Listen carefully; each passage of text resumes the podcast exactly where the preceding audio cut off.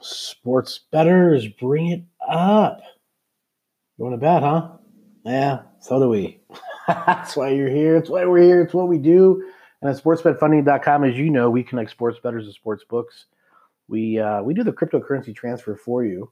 We charge a whole whopping four dollars and ninety five cents, and it takes the takes out the hassle and the headache of using a debit card that's gotten turned down and declined and uh, your bank saying hey don't do it and you're saying no i want to do it and the bank saying no don't do it and you're saying no i want to put a couple bucks in and they're saying not going to let you and you're like you know but it's legal and they're like well we don't care and then you want to switch banks and but what a clusterfuck. And you just want to bet right? A couple bucks on a game on a friday night have a, have a cold cerveza we get it that's why that's why we're here sportsbetfunding.com has helped a lot of people uh, connect to get uh, into the top rated sports books and we especially like mybookie.ag Holy cow, where would we be without mybookie.ag?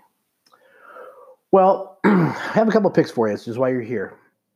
We hope, we hope that we've shown last couple of days we have been absolute horseshit, which is okay because that shows that we're normal because we we've been so smoking hot earlier. You probably thought, well, how are these guys doing it? This is rigged. But you know, we cooled off for the last couple of days. So what we do today is we scale back, we scale down, we chill out we have a nice couple of selections that we like. We're going to play, uh, you know, equal units, small units, and go nice and easy and get ourselves ramped up for Sunday because we have two targeted games on Sunday that we're going to probably smack the shit out of.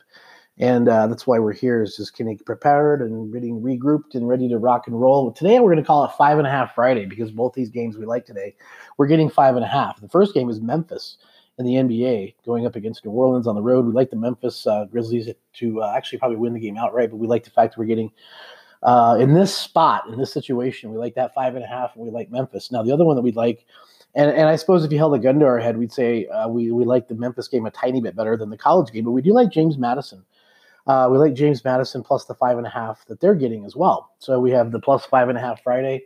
Uh, not that, that that was done remotely on purpose or just kind of happened as we noticed the lines, but James Madison is at George Mason. That tips off at seven o'clock Eastern time, and five and a half points for James Madison. So there you go, guys. Go get him. Go hit him. We'll be back tomorrow with some winners. Let's go make some cabbage.